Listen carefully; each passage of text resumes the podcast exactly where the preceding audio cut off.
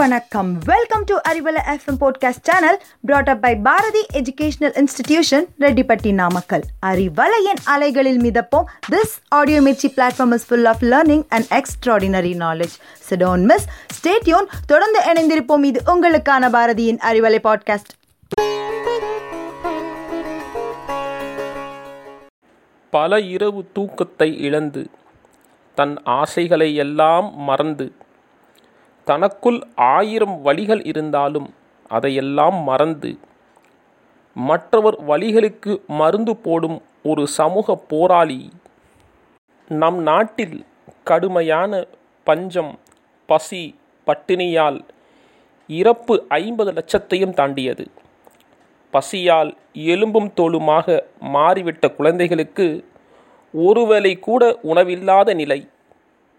அதனால் வெளிநாட்டு அமைப்புகள் மருத்துவ சிகிச்சை உணவு தருவதற்காக இந்தியா வந்தன. அப்படி ராணிப்பேட்டைக்கு வந்தவர்தான் டாக்டர் ஜான். இவரது பதினான்கு வயது மகள் ஐடா ஸ்கேடர். ஒரு நாள் இரவு கதவு தட்டப்படுகிறது. ஐடா கதவை திறக்கிறாள். ஒரு பிராமணர் நின்று கொண்டிருந்தார். அம்மா என் மனைவிக்கு பிரசவ வழியால் துடிக்கிறாள். உடனே வாங்க என்று பதறுகிறார். ஐடாவோ நான் டாக்டர் இல்லைங்க. என் அப்பா தான் டாக்டர். கொஞ்சம் இருங்க அவரை எழுப்புறேன் என்கிறார். இல்லைம்மா என் மனைவிக்கு பதினாலு வயசு தான் ஆகுது.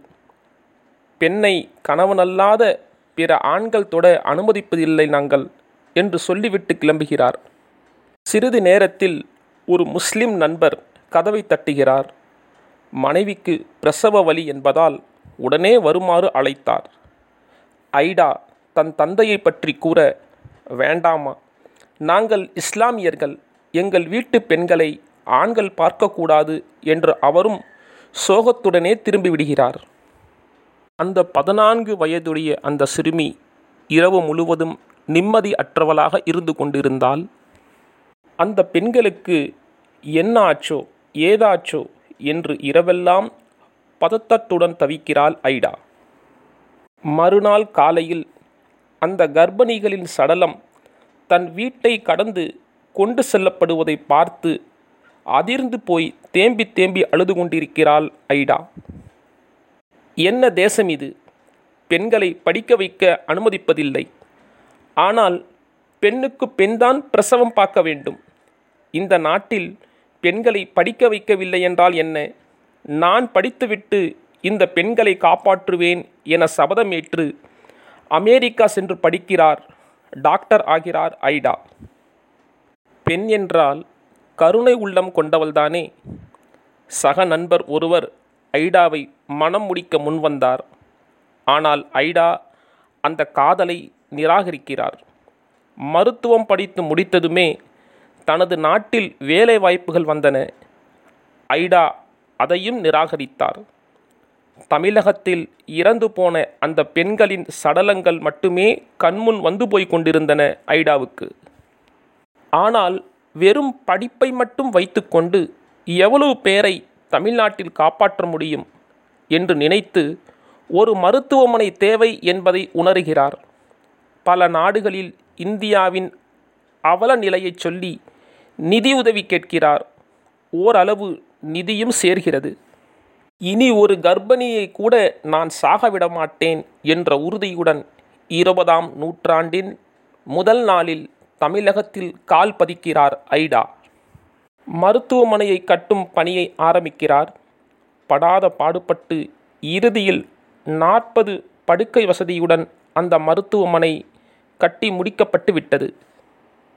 பெண்ணுரிமை என்ற பேச்சுக்கே இடமில்லாத நேரத்தில் பெண்களுக்காகவே ஒரு மருத்துவமனையை கட்டி முடித்தார் இளம்பெண் ஐடா. அதுதான் ஆசியாவிலேயே தனிப்பெருமை வாய்ந்தது. ஒரு நூற்றாண்டையும் கடந்து இன்றும் பிரம்மாண்டமாய் நிற்கும் வேலூர் சிஎம்சி மருத்துவமனை. யார் இந்த பெண்? இவர் ஏன் நமக்காக அழுதார்? இவர் ஏன் நமக்காக உருகினார்? இவர் ஏன் நமக்காகவே வாழ்ந்தார்? எங்கேயோ பிறந்து எங்கேயோ வளர்ந்து நம் நாட்டுக்கு தன் வாழ்க்கையையே மொத்தமாக அர்ப்பணித்த ஐடா அன்னை தெரசாவுக்கே வழிகாட்டி என்று சொன்னால் நம்ப முடிகிறதா? நம்முடைய பெண்கள் மருத்துவம் படிக்க விதை போடப்பட்டதே இந்த ஐடா என்ற பெண்மணியால்தான் என்பதை எத்தனை பேர் இன்று நினைத்து பார்க்கிறார்களோ தெரியவில்லை.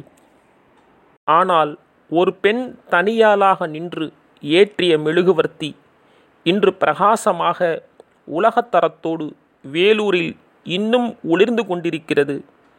லட்சக்கணக்கான மக்களுக்கு உயிர் தண்டு கொண்டிருக்கிறது. ஐடா என்ற கருணை மனம் கொண்ட அந்த பெண்ணுக்கு மட்டும் அல்ல இன்றைய ஆபத்தான சூழலில் உயிரை பணயம் வைத்து சிகிச்சை தந்து வரும் அனைத்து வெள்ளாடை மருத்துவர்களுக்கும் செவிலியர்களுக்கும் எங்களின் கோடான கோடி நன்றிகளை தெரிவிக்கிறோம். சுத்தமான வெள்ளாடை உடுத்தி மாசற்ற மலர் புன்னகையுடன் மனதிற்கும் உடலுக்கும் மருந்து தரும் மருத்துவர்கள் மற்றும் செவிலியர்களின் மனமார்ந்த சேவையில் வாழ்ந்து கொண்டிருக்கிறது இந்த உலகம்.